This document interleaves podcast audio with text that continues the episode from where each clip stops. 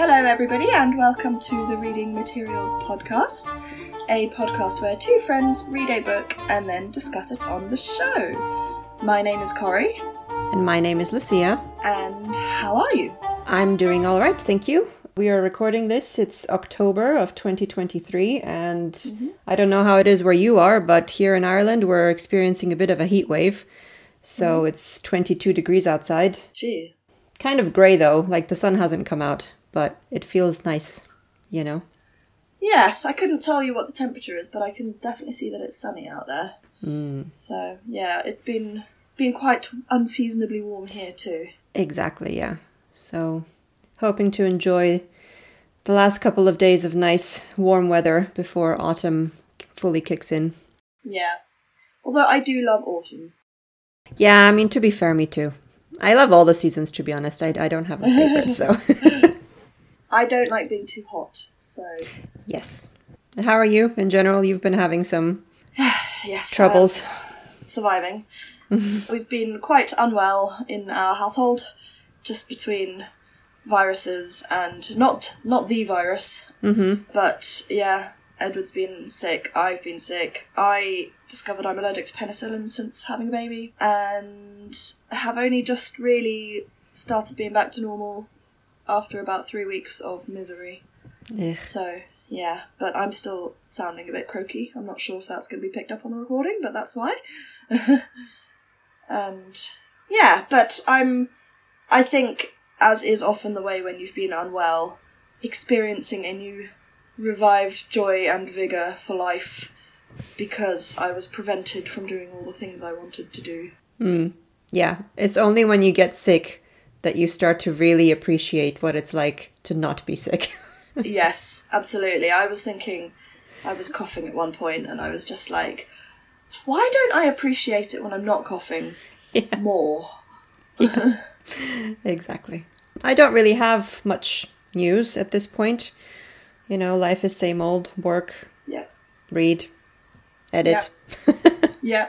Cool. Well, would you like to tell us what we are reading? Absolutely. Yes. So today we are going to be talking about The Song of Achilles by Madeline Miller. I don't know why, but I thought she was a British author, but she's not. She was born in Boston in the United States and she studied at Brown University where she did a bachelor's and master's degree in classics. And she started writing The Song of Achilles during the final year of her bachelor degree, and apparently it took her 10 years to write. She has always had a deep interest in Greek mythology and the classics, and she taught Latin, Greek, and Shakespeare to high school students. She did a PhD, I think, mm-hmm. at the University of Chicago and at Yale. So she's written two full length novels up until now. The first one was The Song of Achilles. It was released in September 2011. So it's, I wouldn't call it old, but it's definitely not, you know, recent by, let's say, our standards. It was an instant hit. It won the Orange Prize for Fiction the, the year that it was released. And on the copy of my book, it says it was also the winner of the Women's Prize. Hmm. And after that, she released a second book called, okay, if you pronounce it the English way, Circe. If you pronounce it the Greek way, Kirki. Uh, that was released in 2018. And she's had like novellas or like short stories published since then. And currently, she's working on her next novel, which will be about Persephone, which I'm guessing is the Persephone from Hades and Persephone. Yeah. So, yeah, there's a bunch more stuff. She does Greek retellings or like retellings of Greek mythology, and she puts her own kind of more modern twist to it, I suppose. So, the Song of Achilles obviously is about Achilles, who was a Greek hero, and he was one of the main characters in the Iliad.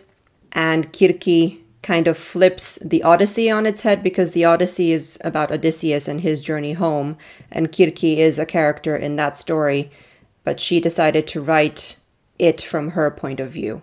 So it's like a, a female retelling of mm-hmm. a Greek myth. So, yeah, that's all I kind of found out about her. Did you read anything else? Nice.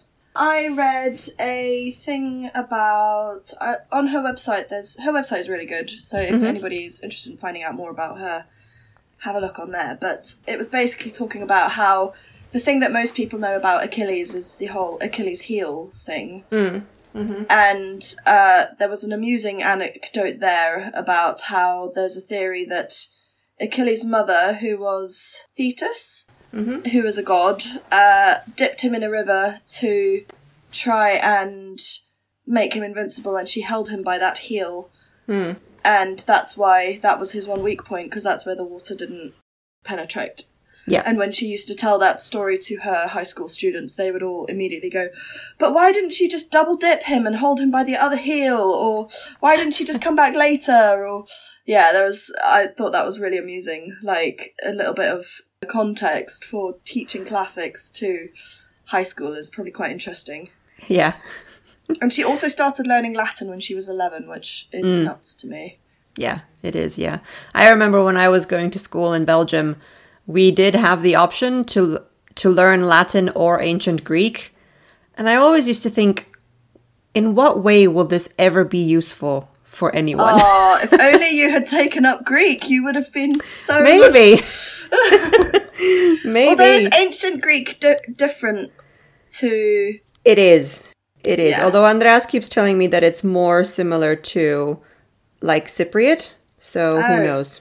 Anyway? Shoulda, woulda, coulda. We'll never know now. Yeah, exactly. So maybe tell me now what you what you had just told me before we started recording so that the audience knows.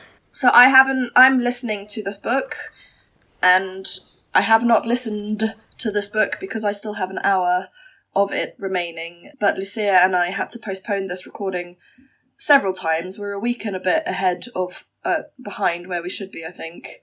Is it a week and a bit? Yeah.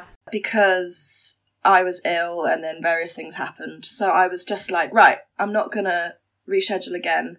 Mm-hmm. So I've read the synopsis and I know what happens, but I haven't actually read the book part of it, which is slightly frustrating because, well, we'll no doubt discuss it in great detail later, but it was a very necessary part of what was quite a long, drawn out section of the book that I have now missed out on. But I'll finish it today. I just just ran out of time.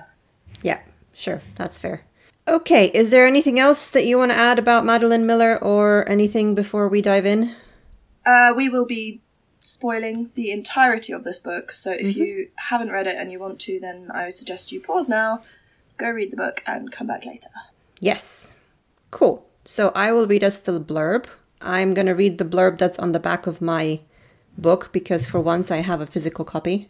Before you do, Yes. why did you pick this book? Okay, yes, of course. Why did I pick this book? So it's been on my TBR list for a few years now. I have read Kirki and I quite enjoyed it. It was on the recommendation of my friend Jess. Uh, I quite liked it. I wasn't super blown away, but you know, it was fine. It was like a four star read still. And I had heard about the Song of Achilles, and it seems to be quite universally loved, I think, as a book. And everyone keeps saying that it's one of the most devastating love stories that they had ever read. So I was curious to know, okay, what is it about then? So that was very, really the main reason. And I had been looking for an excuse to read it. And I find that unless I put it on my to do list of actually putting it on the podcast, it will probably get forgotten on my shelf. So Yeah. that was why. right. Yeah. This is the blurb from the back of my book, which is a Bloomsbury ed- edition. I think it's the 10 year anniversary edition.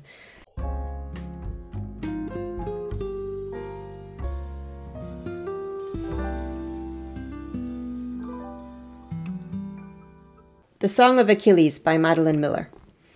Greece in the Age of Heroes. Awkward young Prince Patroclus has been exiled to the court of King Peleus. Despite their differences, Peleus's golden boy Achilles befriends the shamed prince. As they grow into young men, their bond blossoms into something deeper, despite the displeasure of Achilles' mother, the sea goddess Thetis. But when word comes that Helen of Sparta has been kidnapped, Achilles must go to war in distant Troy and fulfill his destiny. Torn between love and fear for his friend, Patroclus goes with him. The end. Very good. So, tell me, up to the point that you have read, what are your initial thoughts? So I was. I really didn't get what it was trying to do for a while. Mm-hmm. I admit at this point a horrible lack in my education when it comes to classics. I've not read the Iliad, I've not read the Odyssey. I don't know, apart from Disney films, which are. It's basically Hercules, and that's completely. I can't even find. I think Hercules is meant to be Heracles. Mm-hmm. Yep. So my knowledge of the classics is terrible. So I really had no idea, apart from knowing the legend of Achilles' heel, what what I was getting into. Mhm. And I found the beginning a little bit meandering, Mhm. and then there was a bit where they were on the mountain, which I really really enjoyed. and then they got to Tro- to Troy, and again, I started finding it a bit slow and meandering. And then the bit that I just got to, it's really started picking up. So I think I've probably been sitting on a 3.5 slash 4 stars until I got to this, to, to now. And I think it'll probably get upgraded. Mm-hmm. Because I feel like having had a fair amount of time whilst lying next to Edward, not being able to listen to the book, but being able to think about it. The bit that's r- relatively boring when they're in Troy, I think it's supposed to be like that because it's like 10 years of war which isn't actually going anywhere. And now we're finally reaching the resolution, and I think it's been really well done. Mhm. So, yes. I don't know if that is a good answer, but Yeah. it's an answer. Yeah, yeah, yeah. How, how about you? I think very much the same. So I remember studying, you know, or learning about ancient Greece back in school and like the Greek gods and everything. Yes, I've also seen Hercules, the Disney movie, but I've also seen Troy, the movie that was made with Brad Pitt and all those people. So most of what I know is from the movie. And obviously, the movie took a lot of liberties with the original text. I have not read the Iliad myself. I don't think Andreas has either, but they definitely would have studied it in more depth in school. And just before we started recording, I did skim through the synopsis of the Iliad on Wikipedia just to see how close it is to the retelling that we get in this book. And I think she did quite a good job. I think, based on what I've read, she definitely hit the most important points.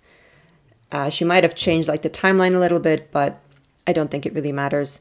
So I went into it knowing how it was going to end because I had seen the movie. So I also agree that maybe the first 60 to 70% kind of dragged a little bit. It was very meandering. I didn't really, I really wanted to get to the action, is what I'm trying to say, basically. Hmm. And even once we get to Troy, as you say, they're there for 10 years and nothing really seems to happen in that time. Yeah. So, but once it picks up, it's a shame that you didn't finish it. And I hope that you do get to finish it because I think the last 20% really saved it for me.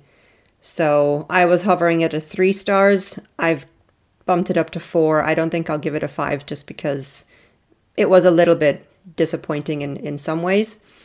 But I think in general, the prose was really nice. I think it's written in a really nice style. And yeah, I really liked the ending. So Yeah. those would be my general thoughts. Yeah. I think I did not know what was going to happen. Mm-hmm. I was I knew that Achilles was going to die, but I didn't know that Patroc- Patroclus Patroclus was. Mm-hmm. And I think it would bear a reread from me now, knowing what happens. I think that would enhance it rather than detract from it. Mhm. Whether or not I'll ever have the time to do that, although I do reread books a lot, so who knows? Re-listen. Yeah. So shall we? How do you want to discuss it? Yeah, I really don't know. Yeah, maybe let's go through the characters. Yeah. So tell us about Patroclus. So I'm I'm not going to get any of these names right, obviously, because not only have I are they spelled funny for a British person, but also I have listened to it rather than actually reading it, so I can't remember any of the names. Mm-hmm. So Patroclus is the son of a king, and his simple wife, she is described as. So she's she's basically described as not not being all there mentally, and the king was kind of tricked into marrying her because he never saw her before they got married, and that was because her father didn't want him to know that sh- that she was simple. So Patroclus is described as being much more like his mother than his father, so he's a bit of a disappointment. He's not particularly warriorsome. He's considered to be a bit stupid and not really understanding what's going on half the time. We meet him basically as a suitor for Helen, and he's like nine or ten years old at the time. And his father is so convinced that because his father. Do you know what the father's name is? No. No. Because his father is such a great warrior, etc., etc., he basically proposes to Helen on behalf of Patroclus by saying, You'll marry my son, but you'll get me, Mm-hmm. essentially. And obviously that doesn't work, not because, just because of the way that Helen's marriage has been arranged anyway. But we basically just get the feeling that Patroclus is this huge disappointment to his father. And he then accidentally kills a boy. So he is he has a pair of dice that he's playing with, and this boy sees him playing with the dice and wants them. And Patroclus, for one of the first times in his life, decides to stand up for himself and say, No, you can't have them.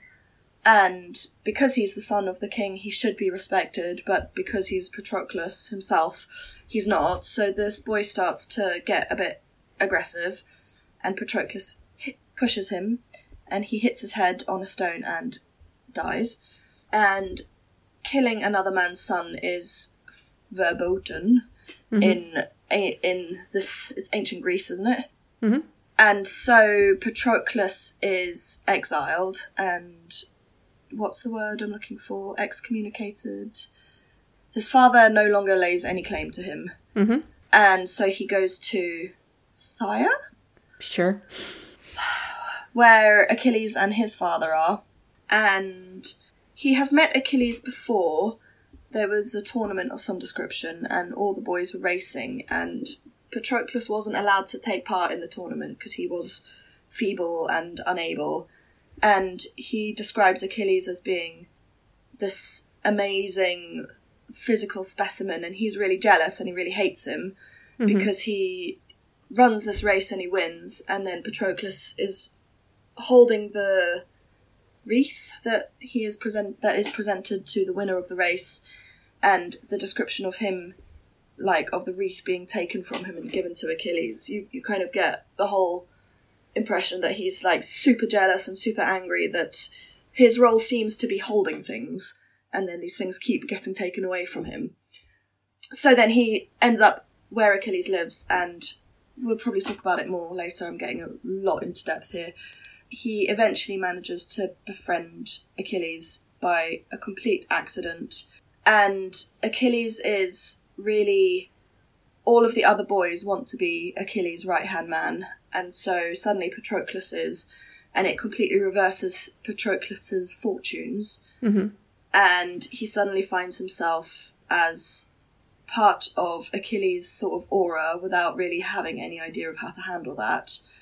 And then eventually they they go off to a mountain. We'll talk about this probably in more depth later, but they end up being lovers and and then they go to Troy. Uh what else is relevant to Patroclus himself? He seems quite. He's the main. He's the narrator of the book, but it's he's quite a diminutive character. Like he's he really holds no value in himself. Mhm. He's always talking about the value of other people and other things, Mhm. and not really appreciating who he is. Which, given when you then Google Patroclus, he is described as one of the Greek heroes Oh, Like- okay. yeah, I was I suppose because he does eventually die at Troy. Mm-hmm. But yeah, I I was I just really he's he's the least main character main character I've ever come across. I think. Mm-hmm. He's almost like a conduit for the story, and then suddenly he becomes the main event. Yeah. Yeah, I, I know what you mean. I really felt for him at the beginning.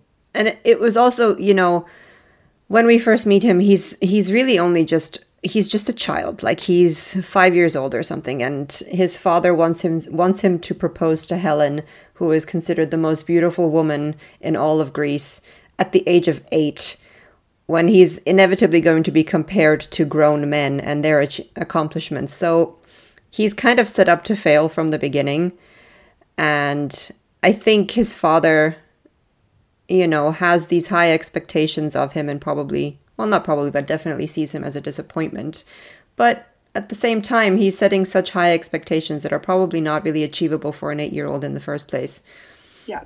And I think we even get the revelation that when Patroclus kills the other boy, he doesn't even it doesn't even occur to him that he could lie or that he could Yeah. say it was in self-defense or you know come up with any kind of excuse and that that is what actually shames him in front of his father the fact that he immediately confesses Yeah. and doesn't try and get out of it because Yeah, probably if he had i mean he is the son of a king he probably could have gotten away with it Yeah. but because he ultimately immediately says yeah no I, I i definitely did it i pushed him and he hit his head and i killed him mm, okay well then you can't really argue with that Yeah. so yeah it really is a shame that you didn't read to the end because despite the fact that he sees himself as not really being worthy and that he, that he keeps talking about the other heroes of the age he is referred to as the greatest of the Mycenaeans. Did you Yeah. reach that part? No. Okay, so near but, the but I also I don't want you to think that I didn't like him. He was he was by sh- you know like I I am really gutted I haven't finished it because Mm-hmm. I was like right we're finally getting to the redemption here and of of the two of them I have I got the impression that he was always I liked him more than Achilles yeah, who I think supposedly the greatest hero. Now, the reason I'm bringing up the end is because it's coming back to what you were saying the fact that he doesn't think much of himself Yeah. and he's just a conduit for other people and their glory. At the end, the prophecy is that, you know, the greatest of the Mycenaeans will die within two years, and everybody assumes it's Achilles. But it's not Achilles, it's Patroclus. Patroclus is, is considered the greatest at that point because he actually gets to know all the men in the army when they're in Troy. He is the healer, he heals so many of the soldiers. And even at least my understanding of the ending was that he is basically telling Thetis, who is Achilles' mother, their whole story. Because when Patroclus dies, he, well, Achilles states that after Achilles dies, he wants to be cremated and he wants his ashes and Patroclus's ashes to be buried together and to be mixed in one urn so that they will spend eternity together. But I guess the way that things worked in ancient Greece or like their belief system was that unless you had an actual headstone with your name written on it, your soul wouldn't actually progress to the underworld. So after Achilles dies, their ashes are mixed, but only Achilles' name is written on the headstone because everybody considers Patroclus a nobody. And so his soul remains on earth and can't pass to the underworld. So he's telling their story to Thetis in a way to try and convince her that their love story and their love is so great that they should be together in the afterlife. And she is the one who then writes his name on the headstone. And then his soul can pass over, and the last scene of the book is when their souls meet again in the underworld. So I think the whole book is basically supposed to be what he's telling Thetis, is how I kind of understood it. Right, understood. Yeah, okay, fine. I was a bit confused because I stopped just after he died. Mm-hmm. And I was a little like, how is he still narrating the story? He's he's dead now. Mm-hmm. That makes a lot more sense. Yeah, so basically everything that happens after he has died is his soul still seeing the things that are happening because he he's not allowed to to cross over. So Fine. yeah. So I thought it was a, a very powerful way to finish the book and Yeah. to make him really be the main character. He gets his main Yeah. character energy back is what I'm trying to say. Excellent. Yeah. But I agree. I think I liked him more than Achilles. I think he was more nuanced. There was more depth to Patroclus, I think, than to Achilles by the end. Yeah. Would you like to tell us about Achilles? Yes. So, Achilles is the son of Peleus, who is a king of an island in Greece, and Thetis, who is a sea goddess. And as with most things, you know, she was brutally raped by her husband in order to conceive Achilles. So she hates humans, and rightfully so. So Achilles is, when we meet him, he's a young boy, and he's destined to become the greatest warrior or the greatest hero of Greece. There is a prophecy about him being the greatest warrior, and so everyone holds him in really high regard, which was a little bit problematic for me because I felt like he didn't really achieve much until he got to Troy. So all these stories about how he's the greatest Greek were, well, he hasn't really proven himself yet, but you know, I'm skipping ahead. Mm. But despite the fact that he's the most popular boy on the island, he seems quite down to earth. He seems, you know, relatively friendly t- towards everyone. He doesn't lord it over anyone, the fact that he's the most powerful. And I've actually forgotten how he becomes friends with Patroclus. So Patroclus stops going to. It, Oh, yes. it comes out that that he killed a boy, so all the other boys start shunning him, and he stops going to training. Mm. And then the training master gets cross, so Achilles comes to tell him that he's going to get into trouble, and Patroclus says to him, "Well, why don't you take me to your lessons, Mm-hmm. And then tell your father that that's where I've been." Mm-hmm. Well, he, he actually doesn't say, "Take me to your lessons." He just says, "Tell your father I've been with you." Yes. And Achilles is like, I don't want to lie, so he then does take Pat- Patroclus, Mm-hmm. and and then their friendship co- comes from there. Yes, yeah, you're right. And Achilles basically proclaims Patroclus to be his, ooh, I don't know the word, but like his companion or like his closest friend. Right hand man. Right hand man, basically, yes, which means that they spend all of their time together. They they sleep in the same room, and they basically become inseparable. Which back in the day seemingly was a perfectly normal thing to do. But yeah, he's very gifted at playing the lyre, lyra, Lyre. lyre Yeah, lyre. Which was a string instrument from Greece.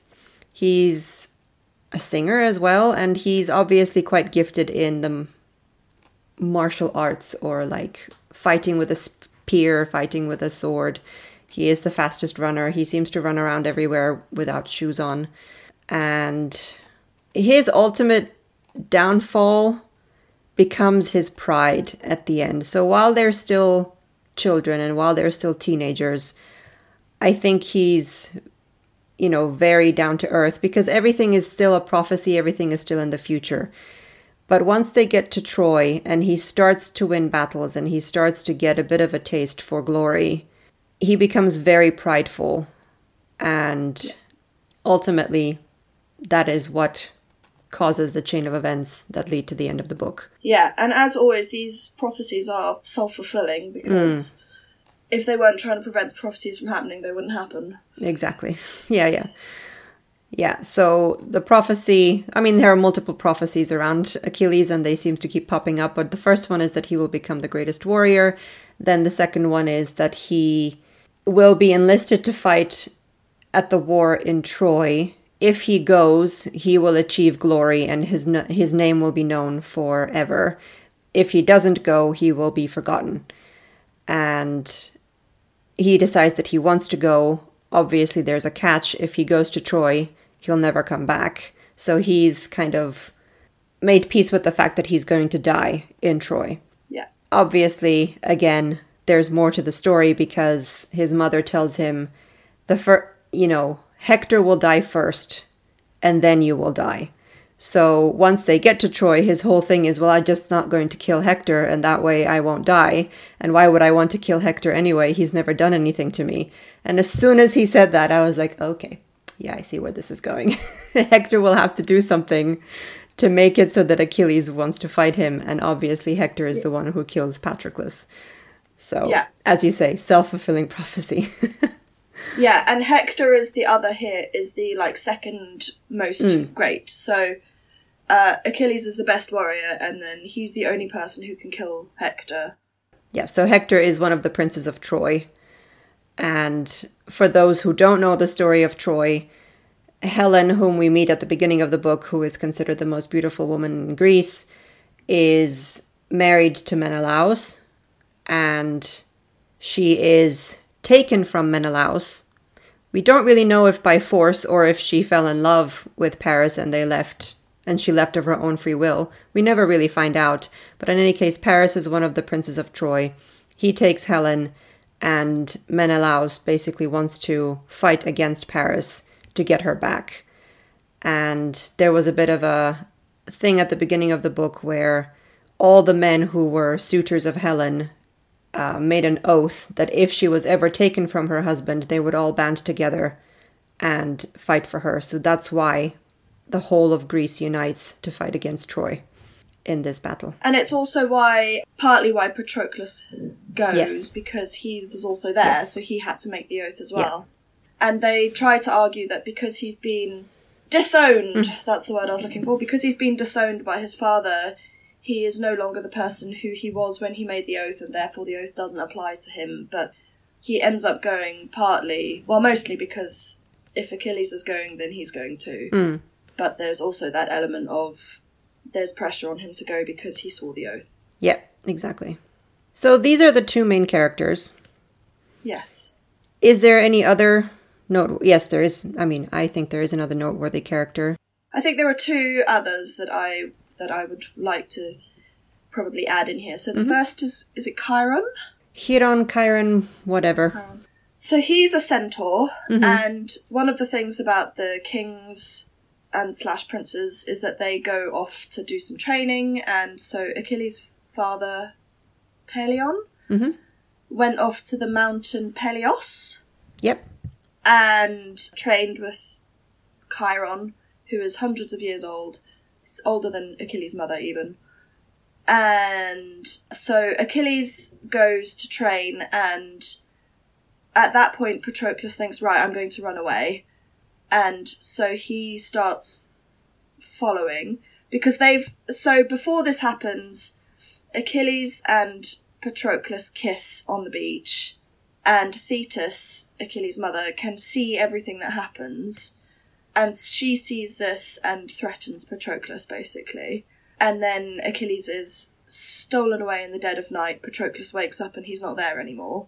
And so he I does he does he run away from the palace or does he follow Achilles? I can't remember. I think it's a bit of both. I think he Yeah. ultimately wants to run away, but he definitely is running in the direction that he thinks Achilles went in. So, Yeah. Okay, fine. And so Achilles has not gone straight to the mountain. He has waited, mm-hmm. hoping that Patroclus will come. So Patroclus does come, and then they end up on the mountain with Chiron, despite Thetis's wishes. She has informed Chiron that she doesn't want Patroclus to be with Achilles, and Chiron decides to ignore her. And they spend three years on the mountain learning how to commune with nature and they learn about the you know what mushrooms you can eat and how to fight and all of that stuff and chiron is their mentor and really the the most fatherly figure that they that either of them have because he actually gets to know them and he doesn't just teach them about their destinies he teaches them how to be Mhm. really Mm. we don't actually find out that much about him. So now that I've said he's a noteworthy character and we need to talk about him, I'm actually struggling for things to say about him other than what Achilles and Patroclus do when they're with him. Mhm. But he is undoubtedly one of the sort of f- most formative figures in the boys' lives. They're el- uh, 14 when they go to him, Mhm. or 13 or 14, and they're 16, 17 when they leave. Mm. So it's a really, really important part of their of their sort of upbringing. And then also, Thetis can't see what's happening on the mountain, and so the boys start up their relationship there. They become lovers, and Chiron very clearly must know what is going on, and he just lets it happen. He, he's not like Thetis, who is all threatening and you mm-hmm. must not be together. And it's really, it's apparently very normal for the for for princes and their companions to be lovers, but then they're expected to stop being lovers eventually and take a wife, etc. And Achilles and Patroclus never do. Well, sort of. Yeah, yeah, I think it yeah, it said that, you know, when they're still teenagers, it's quite normal, but I suppose because one of the main things back then was you know, keep keep the you have to keep the line going. So you have to father a son. So ultimately most men would have gotten married if for no other reason than the fact that they need to have a son who would carry on Yeah. their name. But yeah, I agree. I think Chiron is an important character, but yes, that we don't really know much about him, and I I hadn't heard of him before, so I didn't know if he was made up for this story or if he's actually in the original myths. As it turns out, he is in the original myths.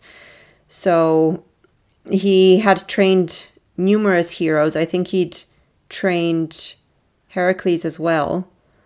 And Philoctetes? Yeah, which is why when it got a bit confusing for me because based on the Disney movie, Hercules, Yeah. Heracles is after Achilles. In this book, Heracles was before Achilles. I don't think it Yeah. really matters, but anyway. I don't think we should take our la- our history of ancient Greek Greece from Disney. Probably not. but yeah, he's, as you said, he's very fatherly. He's very knowledgeable about um, surgery as well, which which I found quite interesting. So he he teaches both of them how to, you know, treat wounds and which herbs are used for um, as anesthetic or you know to to fight off infection. All of which becomes very important for Patroclus once they reach Troy and he leads philosophical conversations with them as well you know making them think about what is right what is wrong so i think he's very important in terms of how he influences the boys as they're growing up and ultimately protects them from thetis he goes against thetis's wishes to have patroclus leave and he treats them as equals despite the fact that achilles is obviously the more skilled at pretty much everything. I liked him. I liked that part of the book.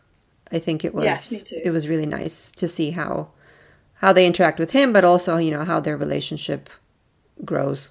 Yeah. And I think also, as I said, I found the beginning of the book quite meandering. Like hmm. it seemed to be a lot of right, kind of disconnected things that happened.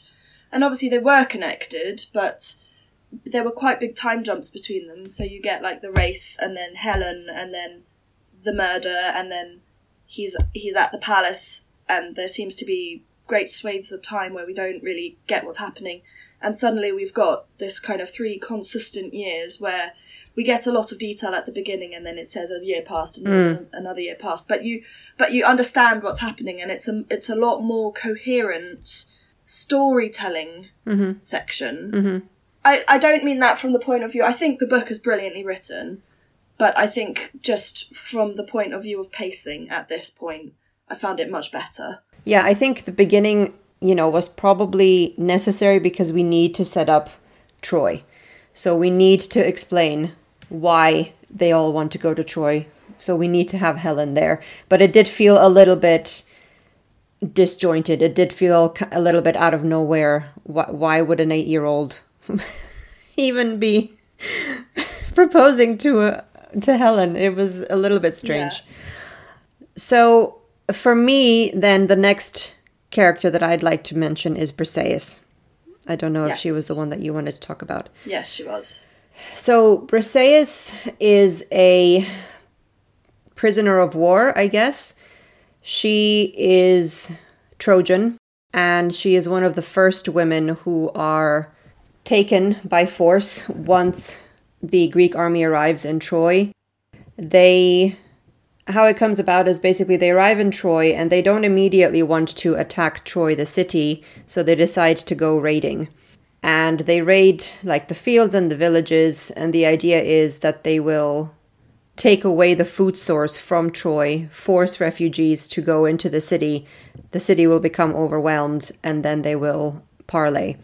In any case, what they do is they pretty much kill all the men and they take the women as slaves. And the women are considered prizes or like the spoils of war, so they're kind of put on an auction almost. They they put they're put on a stage and any one of the soldiers who fought that day can claim them as a prize. And it's pretty clear that Agamemnon has certain tastes and he has a reputation for how he treats women. So when Briseis sorry? Which is not good. No, exactly, yes. It's, unless you did, yeah, if you didn't get that, it's not good. So when Briseis is put on stage, Patroclus immediately wants to save her. So he tells Achilles to claim her, and Achilles does. And she becomes their first slave woman. But they don't harm her. They kind of let her basically live her life. They give her a tent, and she forms her own community of women, all of whom Achilles keeps saving from Agamemnon. But I guess this is a slight against Agamemnon at the very beginning.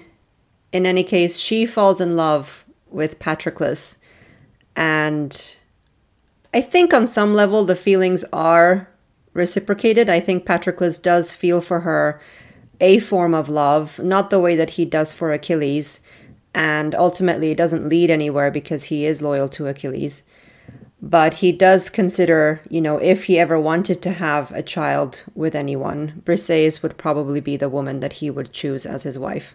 And also, he he does say that if Achilles wasn't in the picture, then he wouldn't even be questioning mm-hmm. it. Yes, and Briseis is very important near the end because while she, you know, ten years pass they're on the beaches of Troy for 10 years fighting battles every day, but it doesn't seem to go anywhere. And it's probably worth mentioning at this point that Achilles is going to fight, mm-hmm. and Patroclus is expected to, and he starts off not going at all, and then eventually he goes like seven days a week, and then five days a week, and then eventually not really, mm-hmm. maybe one day a week. And he's always standing behind Achilles and basically there in name only. Mm-hmm. So he spends his days basically on the beach teaching her how to speak Greek and like really getting to know each other, teaching her medicine. Uh, you know, when he's not when he's not treating the soldiers, mm-hmm. he's with her basically. Yeah, exactly. And she's teaching him about her culture and you know showing him where to find certain herbs and mushrooms, etc. So they have quite a nice relationship, I think. Yeah. But ultimately, what happens is that the war is dragging on, the soldiers are getting tired. Achilles has no interest in killing Hector because that means that he will then die. And again, one of the women who is taken, she is now claimed by Agamemnon. So Agamemnon is Menelaus's brother, and he's basically the leader of the whole shebang. And he takes this woman, and a few days later, her father comes to claim her with a ransom, and we find out that he is a high priest in the temple of Apollo. And Agamemnon refuses the ransom, he doesn't give the daughter back. So Apollo curses them with a plague. The animals start dying, hundreds of men die. The war is basically put on hold because nobody's in any fit shape to, to fight. And after nine days, Achilles speaks to his mother. His mother confirms that it's Ach- uh, Apollo who's been doing this, and that the reason is because Agamemnon had insulted the priest. So Achilles, in front of the whole army, basically tries to convince Agamemnon that he needs to apologize, give the daughter back, pray to Apollo, and the plague will be gone. And Agamemnon refuses. And this is when two very proud people cannot get rid of their pride and everything goes to hell. yeah. Because Agamemnon doesn't like the fact that Achilles is the most beloved soldier, that the you know all the soldiers prefer him to Agamemnon. Achilles doesn't want to back down because he thinks he's right. So Agamemnon basically says, "Okay, I'll give back the daughter, but in return, I want Briseis." And taking another man's prize in war is considered hugely dishonorable. So Achilles agrees to this and he doesn't protect Briseis when she is taken, which really upsets Patroclus and everything basically kicks off from there.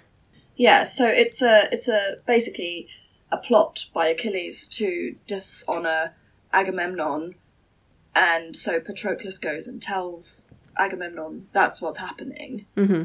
And so, what Agamemnon says he'll give Briseis back if Achilles apologizes. Mm-hmm. And that's where the pride really kicks in because Yeah. Achilles is like, no, I won't. But in the meantime, Agamemnon agrees not to do anything to Briseis, which is Yeah. why Patroclus goes and tells him in the first place because he then realizes that if he does, it'll dishonor him. Yes, exactly. Yeah, it, it was very intricate about what level of dishonor is is still okay, but like taking Yes. her is was already bad, but if he were to rape her, it would be even worse in the eyes of the soldiers. Not so much because Yeah. he raped a woman, but because he raped Achilles' woman. So Yeah. And also, maybe we should add that Achilles, despite the fact that he's claiming all of these women, he's claiming them for Patroclus. Yeah. And because they've seen him killing their family members and their, like, the people in their villages before they're captured, he basically stays away from them. So he has no real relationship with hmm. any of the women. Mm-hmm. most of them actually form relationships with the other soldiers. Yeah. And go off and get married. And, Exactly, and have children of their own. Yeah. Yeah, so then basically what happens is Achilles refuses to fight. So he doesn't take Briseis back. He wants Agamemnon to apologize publicly. And he says that he will not fight in the war until Agamemnon apologizes. And he makes another deal with Thetis, his mother, who makes a deal with Zeus.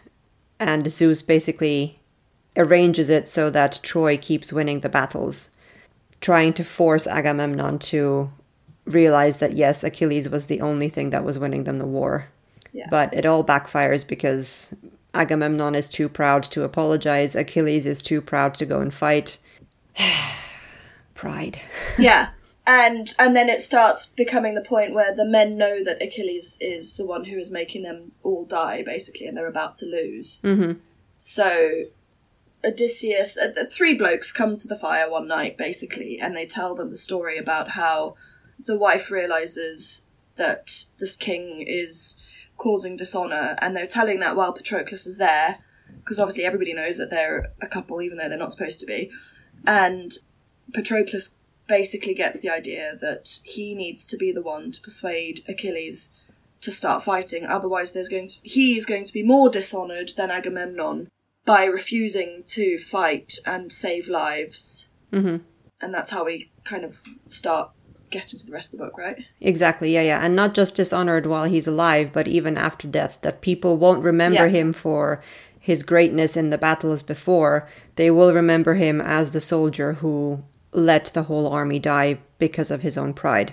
Yeah. So he begs Achilles to go and fight to save all the soldiers with whom Patroclus is on really good terms because he's been saving them these past 10 years. He knows them all by name.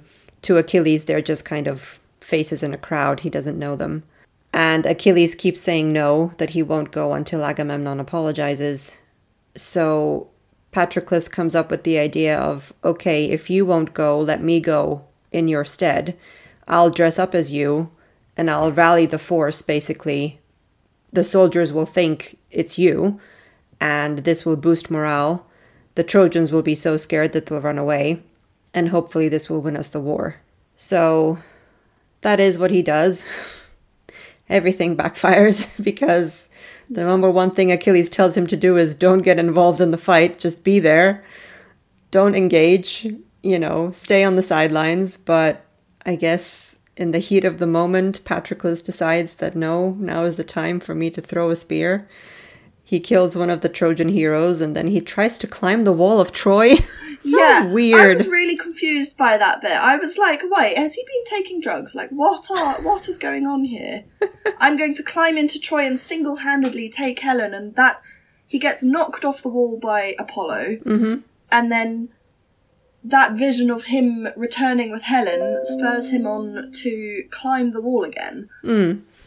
Yeah. Very odd. Yeah, I wasn't sure if that was supposed to if if we're supposed to believe that the gods are doing this, if Apollo is the one who's you know manipulating him in some way for him to do this because it doesn't feel like something he would do, you know, as a logical human being.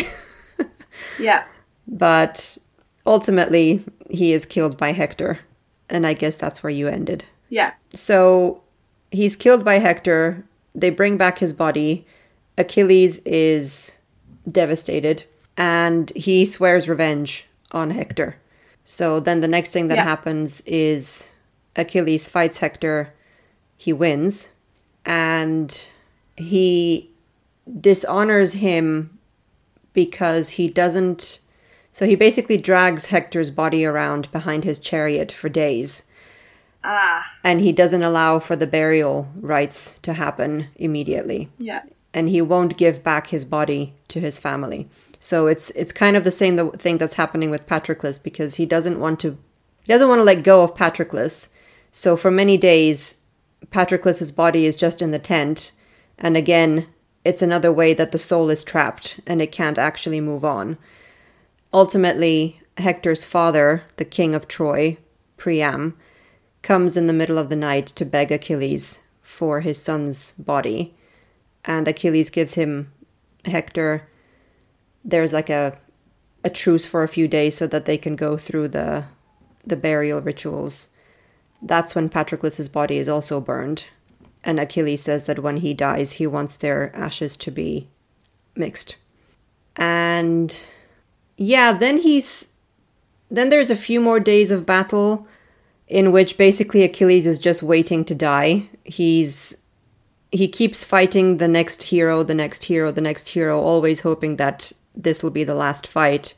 And in the end what happens is he's shot with an arrow by Paris, so Hector's brother. So Apollo is there and he basically breathes onto the arrow so that it flies true and it hits Achilles through the heart. Achilles is is burned and their ashes are mixed. But mm-hmm. Thetis steps in and she's the one who says that they shouldn't put Patroclus' name on the headstone. Oh, right. But also his son. So we did we didn't mention this. We skipped over this part completely because there's a oh, part yeah, we have. there's a part in the middle where Thetis steals him away and she basically takes him to this island where it's just women and he's living as a girl for weeks and is forced into marriage with a girl on the island with the princess and he gets her pregnant. So by the time he dies in Troy, his son is already 12 years old and he's the next big thing. So there's an, another prophecy basically about the son. it's kind of weird though because he is he is forced into marriage, but it's not like he just kind of marries her and he doesn't seem to like really know what's going on. I think hmm. it's a really it sh- it kind of shows another part of his like just obliviousness to life. Hmm. Like he's kind of like, oh yeah, we'll get married and we'll have sex a couple of times, mm-hmm. and then basically just casts her aside and Yeah. leaves her in complete agony, hmm. while Thetis then is like, well, I'm gonna raise the child. Yeah, so basically, the son comes to Troy because the next prophecy is that that um, ultimately he will be the one who brings down Troy, and he's Right. even worse than anyone. He is so entitled. He's basically Achilles by the end, but like times a hundred. So he has Without no the Im- without the um impact of Patroclus. exactly yes yes yes yeah he has no humanity really he only cares about glory he kills Briseis, actually, is another thing that he does. So he takes her, Oh, he basically says, Well, you belonged to Achilles, you belonged to my father, so now by right, you belong belong, to to, me." me. And she keeps claiming that, but I never had anything to do, like, we didn't have a relationship at all with your father. yeah. And he says, Well, I don't care. You were his, so I can do whatever I want with you. And he's 12, by the way, at this point, Yeah. And he's talking about raping I her. mean, does he even have the. Anyway. Anyway, it's. she tries to run away, and he kills her. So Briseis is also dead. Nice. Right. And he is the main one who says that Patroclus was a nobody. He was, for all intents and purposes, Achilles' slave. If they are buried together, it will dishonor Achilles. So he's the one who says, no, they can't be buried together. Okay, you've mixed their ashes.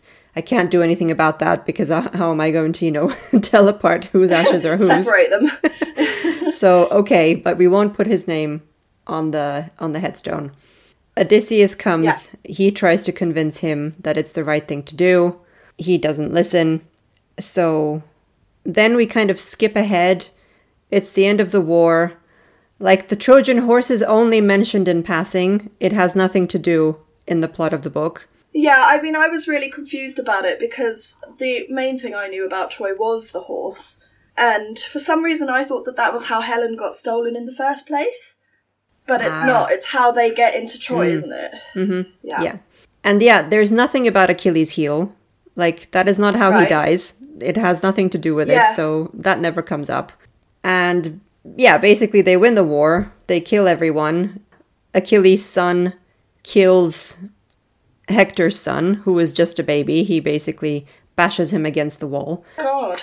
So they leave, and basically, Pat. That's the kind of the end of the book because Patroclus is still his soul is still just meandering around.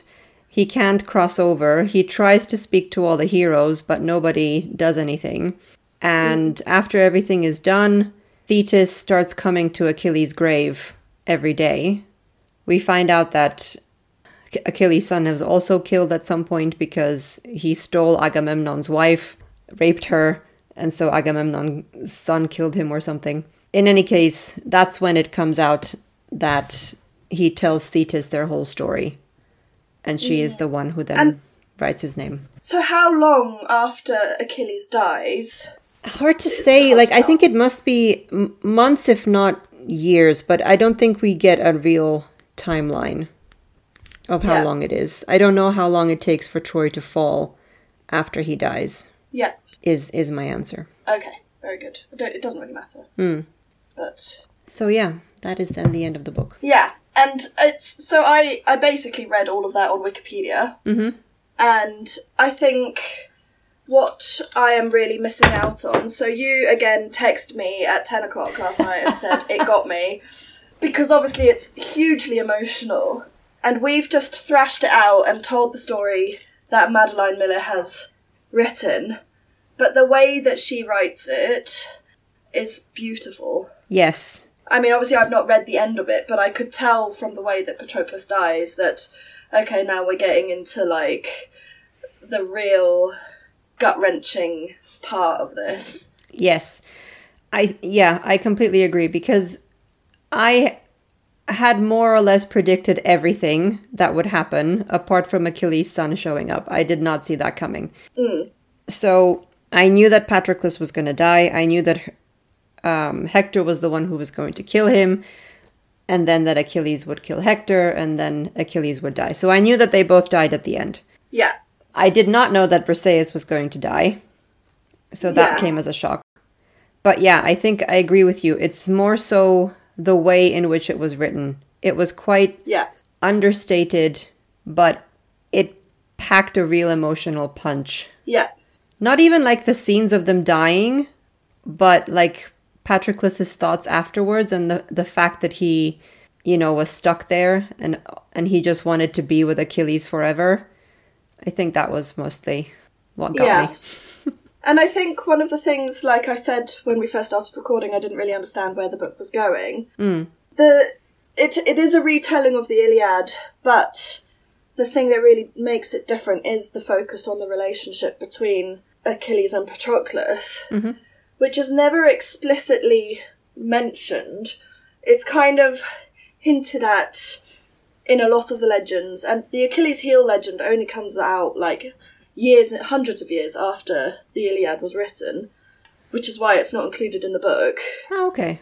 The whole point of the story is the relationship between Patroclus and Achilles. It's it's it's it's not to retell what happens at Troy because we all, in theory, although I don't, mm-hmm. know what happens. You know, mm-hmm.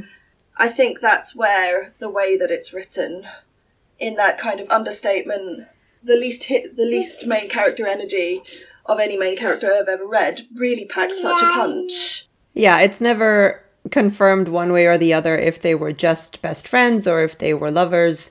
And I guess that's the maybe one of the reasons why these Greek myths keep being retold. You can Yeah. you can assign your own interpretation to it and nobody can really tell you one way or the other if it's wrong. Yeah, and I think the reason uh, the reason she wrote the book in the first place, if I'm remembering correctly, was that she wrote a play, and it was the impact of Patroclus' death on Achilles, where he kept him in the tent for days and days and days afterwards, that made her want to write the story of their relationship, mm-hmm. because that was an indicating indication to her that it was that it was a relationship of a romantic type, not you know just a companionship. Mm-hmm. I don't know if I have much else that I want to say, really. I don't either, really. I, I really enjoyed it. I'm really glad we read it. It's mm-hmm. very different to anything we've read recently. Mm, yeah. I want to read Circe, Kirky, mm-hmm. and I think I think I probably will want to reread this once I've finished it at some point because I do think having a bit more of an understanding of the of the end will help with the pacing of the beginning. I think so, yeah. That was probably probably the thing that makes me not give it a 5 is the pacing at the beginning because it just Yeah. takes us so so long until we get to Troy. And even Yeah. once we're in Troy, you know, nothing really so happens. really everything happens in the last 50 to 60 pages of the book. Yeah. It's the last it's the bit literally that I have not listened to. Yes. Apart from apart from Patroclus' death. yeah. So, do you want to tell us what we will be talking about next time? The next time we will be reading uh, Strange and Stubborn Endurance by Foz Meadows, mm-hmm. which I have already read like weeks ago because I got the order wrong, so I thought that this one we were recording after that one. Mm-hmm. so we're going to have the opposite problem next time, which is that I'm not going to remember anything rather than I'm not going to have actually read it. That's fine. Um, we'll manage. yeah, and I think that's quite a long one. Just based on how long the audiobook was, so Ooh, we might have to discuss about when we're going to actually record it then. Exactly, yeah, because you're off on your travels again soon. I am, yes. Yeah. Yeah. Okay. Cool. So I think we can wrap it up there. Thank you for this lovely discussion. Thank you, Edward, for your you. input as well. I'm very sorry about the interruptions at the end, but That's Yeah. fine. this whole juggling mum podcast work thing is quite tough. Not that podcasters work, but I'm also working, so hmm. yeah. I understand. cool. But Edward just thinks that a load of people live in our house. My parents, you. Oh. That's so cute. Lovely. Lovely. Alrighty, well, I will talk to you next time. Yep. I'll talk to you soon. Bye. Bye. Thank you for listening. If you'd like to know more about us and the podcast, visit our website at readingmaterialspodcast.com. We also publish additional content, including blog posts around the world of books and our thoughts on the topic. If you'd like to get in touch, email us at reading.materials.podcast at gmail.com or find us on Instagram at readingmaterialspod. Until next time, keep reading.